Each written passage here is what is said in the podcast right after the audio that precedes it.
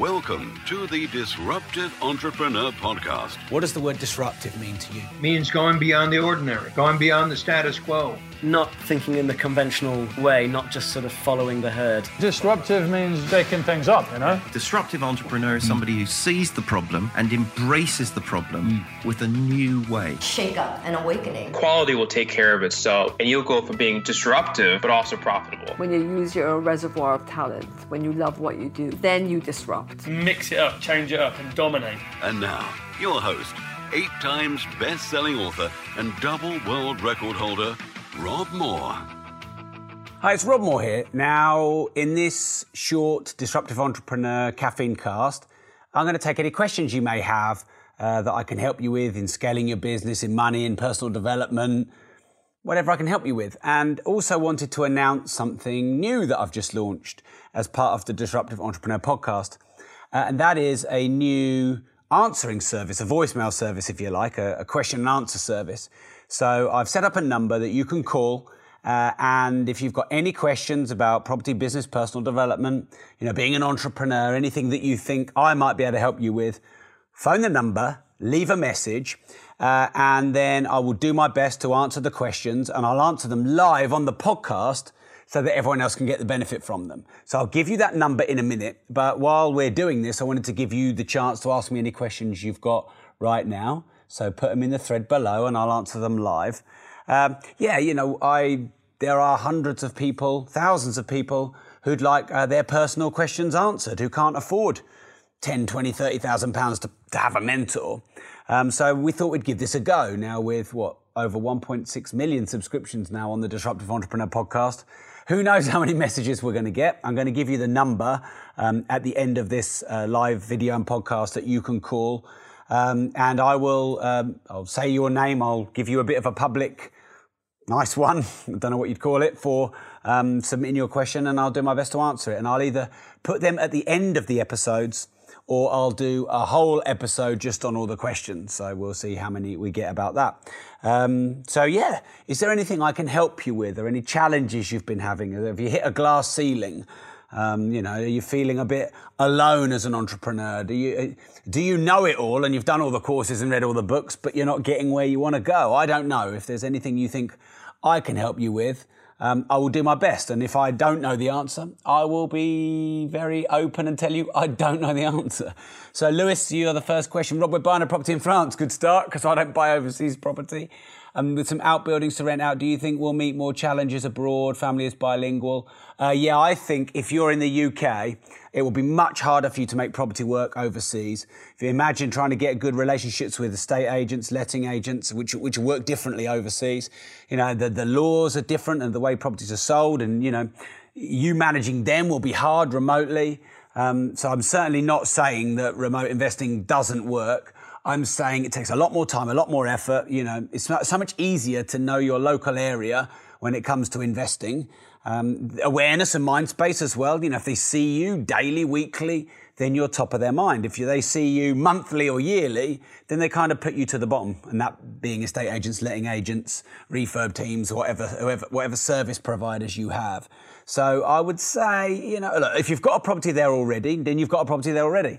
You probably want to try and find someone on the ground who knows the area really well that you can partner with. Otherwise, you're going to be going out there a lot. Uh, Mark and I, in the early years, I'm talking like 03 to 06 did invest in overseas property and they were the hardest by a mile it's like they took five or ten times as much effort and work and money and made a lot less even if on paper the returns look good but the difference between on paper gross and reality net is huge. And of course, all of your travel. You've got to put all your travel in and all of your time in, which could, you know, if you've only got net a few hundred quid per property, well, that's gone in one uh, trip over there. Okay, uh, Adam has said, Hi, Rob. In the money book, brackets, love it. You talk about thinking positively about bills when spending on a necessity. How do you change the negative thinking? Well, um, mm, good question. Uh, where do we even start with this? Uh, there are many techniques. Um, I think the first thing is if you just try and overwhelm your mind with more glass half full and positive um, information, whether that's the people you hang around with, the books you listen to, the podcasts you listen to, what you watch and listen to on TV, the dialogues and conversations you have with the people around you, um, because you tend to become the um, the, the manifested reality of, you know, your environment, if you like. Um, so one would have a lot of negative thinking because one's had a lot of negative experiences and a lot of negative people and a lot of negative media. Now, by the way, negative or rather critical thinking isn't a bad thing. So I'm not saying you should try and get rid of that because that's the survival mechanism. That's the skeptical thinking stops you making bad decisions. So it's, it's not about curing yourself of all negativity. I was used to think I was that was what I needed to do in my life in 2006, and that just makes you naive. It's just a question of balancing it. You want to be overall positive, enthusiastic, passionate um, you know, uh, like big vision and goals and a can-do attitude, glass half full. But, about specific things like analysing deals or negotiating or you know um, doing legals and contracts, it's good to keep that sceptical and that more sort of critical mindset. So the first thing is really the whole answer is um, what you put in your brain, you know, will, will start to come out in your reality. So the people you hang around with, the books, the podcasts, etc. The next thing is whatever comes into your mind that's negative, just try and play a bit of devil's advocate. You know, like you've got another little voice. Uh, imagine one on one on your shoulder, being you can't do this, you can't do that. You know, that, that'll never happen. That'll never work. Why are you, you know, such a loser? Blah blah. And then on the other side, you try and tr- you train yourself to just um, have a counter to it. So I still have a lot of voices in my head uh, something goes wrong, someone makes me feel a certain way, there's you know a bit of a difficult situation going on, a big problem that I didn't predict, and I still have that uh, going on. That's a disaster. Why now? I thought we'd sorted that. Here we go again. Um, and then you you know you, you just train yourself to look at it from the other side. Uh, and, and then what will happen is over time, you'll get better at that. The time in which it takes you to talk the negative voice down and talk the positive voice up will go shorter and shorter uh, and shorter. Um, so, yeah, overwhelm your mind with more positive things, and that will come out in your reality. Hopefully, that's helpful. Uh, Adam, nearly knocked my phone over there. All right, then. So, Ant, what is the key in this world of noise to develop a new brand and get heard and press on to build a successful brand? Well, that's a good question, Ant. The first thing is you need to maintain consistency, uh, and that is the, the, the brand that you're putting out there. You need to keep putting it out there, and people get frustrated after a month, a year, or ten years when they don't feel like they're getting enough traction. When in reality they are. Um, Jordan Peterson just exploded in the last couple of years. You should check out some of his work. And he was on the Joe Rogan show, which has exploded him even more. And um, Joe was like, Whoa, man, you know, you've, you've got massive, you've got huge. And he said, Yeah, I've been doing this for 30 years. I've just been doing my thing. Uh, now, a lot of people have too short-term, uh, you know, thought process. It's like um, this fam- the famous saying, which I'm probably going to butcher in the words I use, but you'll get the point. People overestimate what they can achieve in a short time, but underestimate what they can achieve in a long time. Um, so consistency is really important. Better to do something once a week every week than 10 things in a week and then nothing for a month. The next thing is you've got to be clear on what your brand is. What is your brand message? What is your brand promise? What is unique about it? What, you know, why do people need it? Uh, so you've got a clear promise, vision, values of your brand, and then consistently putting that message out, uh, and then keep tweaking it and improving it, which is the third thing. How do you keep iterating it, innovating it, evolving it? So that your message just becomes more fine tuned and, and people, uh, you know, are attracted towards it more. Maybe it gets more shorter, more concise, more shareable. Um, and then the fourth thing is get, making sure you're, you're leveraging all the media, all the channels. Um, so are you upping your game on LinkedIn, Facebook, Twitter, Instagram, uh, LinkedIn? There's a, what is it? Is it Patreon? The uh, online membership site, Medium, Quora, Reddit. You know, there's loads. And, and um, month by month, I try and up my game in more of these platforms. And each time I up my game in a platform and think, oh, I'm doing all right, I realize there's one I'm not really doing anything on. I've really upped my LinkedIn game uh, in the last few months, and that's getting really good traction. And then um, I hear Jordan Peterson talking about how he, had, how he had 840 people ask him a question on Pantheon or Pantheon, or I don't know what it's called. And I'm like to my team, right, we need to get into this. And um, I'm not really, I have, I think, two courses on Udemy. I could have 20 courses on Udemy. Of course, I've just launched my second podcast, Money. Um, so it's a, a combination of those four things clear brand values and message and uniqueness, and then the consistent putting it out there and then the innovating it and refining it over time and then getting out on the multiple channels to, to, to get your message out there. Hopefully that's useful to you. And all right, thanks for tuning in, everyone, by the way. Um, David, Rob, um, what happens when you hit the brick wall? How do you get through this? Well, be careful of the language you use and the labels you put on yourself. You haven't hit a brick wall. Hitting a brick wall hurts.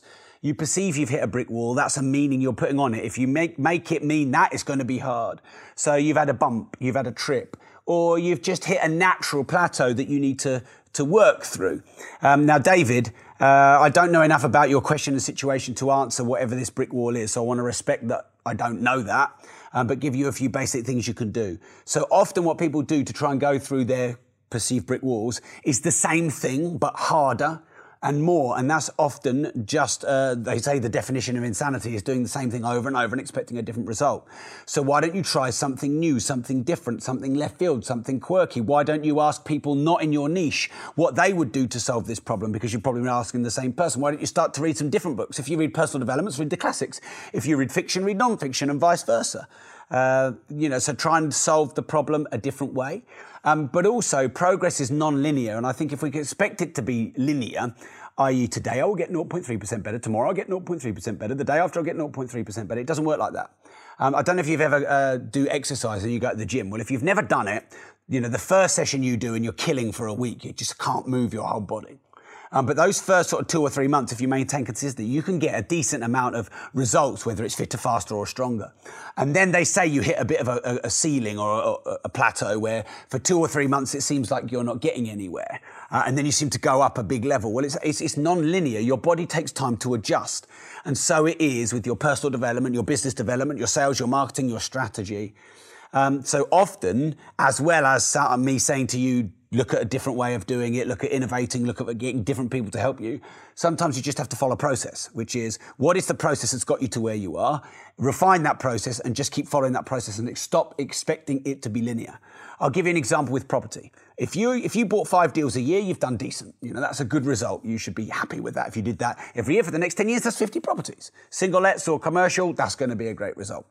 Um, let's say you know you you buy one property um, a day, so you don't buy more than one property in one day, then that is 360 days where you buy no properties and five days where you buy a property in one year.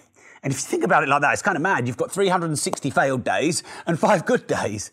Well, the reality is those 360 days where you're viewing, you're making offers, you're getting offers not back, you're trying to get finance, you don't get finance through, blah, blah, blah. And then finally, after four or five months, you get a deal exchanged, and then you get two maybe in a month. It's, it's completely non-linear, and you have to do those 360 days to get those five.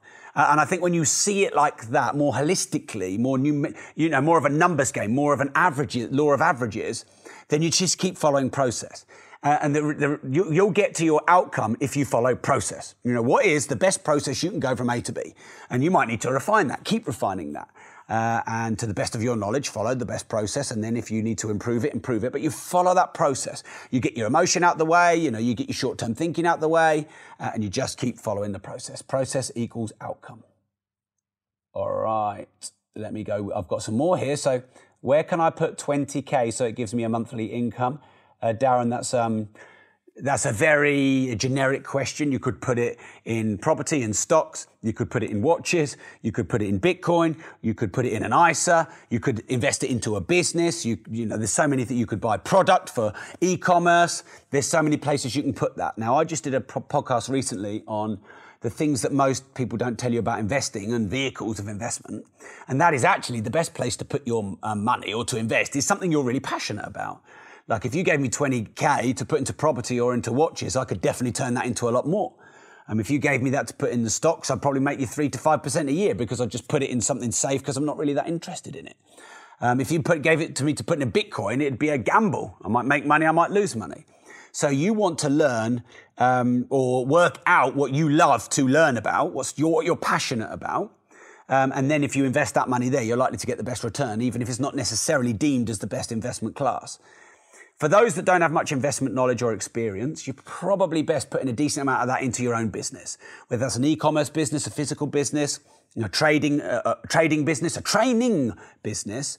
Um, you'll probably get your best return putting it into a business, investing it in marketing, investing it in setting up a business um, when you start. Because if you don't know much about investing, you're probably not going to get much of a return. Um, so hopefully that's useful, Darren. But you know, just find out what you love to do. Now, don't be in a rush to invest that, by the way, or to spend that. Do not be in a rush um, you know, keep a third of it. Uh, for a rainy day. Invest some of it in yourself, in investing in your education and your knowledge. What would you like to learn about? What are you most passionate about? I'm starting to get into classic cars a lot at the moment, and, and I'm doing a lot of research before you know I buy my first classic. It's probably going to be a, a Ferrari Testarossa, or maybe a, Pagoda, a Mercedes Pagoda, or maybe um, a Mustang, a vintage Mustang, maybe a, an 80s bad boys Porsche. And I'm able to merge my passion, i.e., the love I have for those cars, with profession, which is investing. Um, and, and I would not do all the price research if I wasn't interested in the thing. All right, so John, good morning, Rob. Hope you're well. Just done your deal packaging and I'm about to do rent to rent.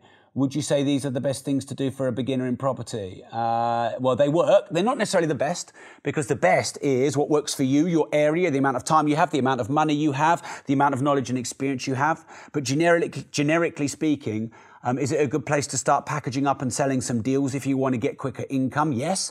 Is it quicker and easier to sell deals on for a fee than to go through the financing and the purchasing and the managing? Yes. Is there a downside? Yes, and that is that you're trading deals rather than keeping deals. But if it's a short term sacrifice to get the income up, that's good. And also rent to rents are good if you don't have big deposits and you know you don't have the money to finance properties. So I would say that's a decent start, solid place to start. Okay, Callum, what property books and audiobooks would you recommend other than progressives? I've finished those. I don't have any that I could recommend in property um, other than our own because I've read them all, um, except some of the more new ones and I only got little bits and bobs out of each. So I think if you've read ours, and of course I'm completely biased on this, but if you've read ours, you've got everything you need. Um, so maybe you now to look, need to look into a different niche like personal development or business or sales or marketing uh, or that kind of thing. So ours are property investing secrets, multiple streams of property income, and cash in a property crash. All right, so I'm going to give you this number, this uh, free phone, uh, this um, voicemail number where you can you can call it. You can pose any question, leave your name. Uh, and then I will answer your question on the Disruptive Entrepreneur podcast. If we get enough, I might do a whole episode, or we might just do um, put a couple at the end of each episode. So here is the number. It's 07340 733418. If you're abroad, it's plus 44 7340 733418. Uh, you call that number, you leave me a message. I will endeavor to listen to all the messages, depending on how many we get. I might, I can't promise to get through them all if we have loads, uh, and start answering them on the Disruptive Entrepreneur Podcast Live. So let me say that again. It's um, 07340 733418 or plus 44 7340 733 418. Uh, and let's see, this is a test. Let's see how this news service goes. You know, I want the Disruptive Entrepreneur podcast, which now has subscriptions in 189 countries, I think, last time I looked. I want it to be interactive. I want you to be able to engage with me in the community and get your questions answered, and you know, for you to be able to progress as well as all the listening you do in the gym, in the car, and wherever you are in the world. So thanks for tuning in to the live video and the audio podcast. And remember, if you don't risk anything, you risk everything. Hi, it's Rob again. Just reminding you, don't forget the 250th episode of the Disruptive Entrepreneur podcast with the most disruptive guest we've ever had.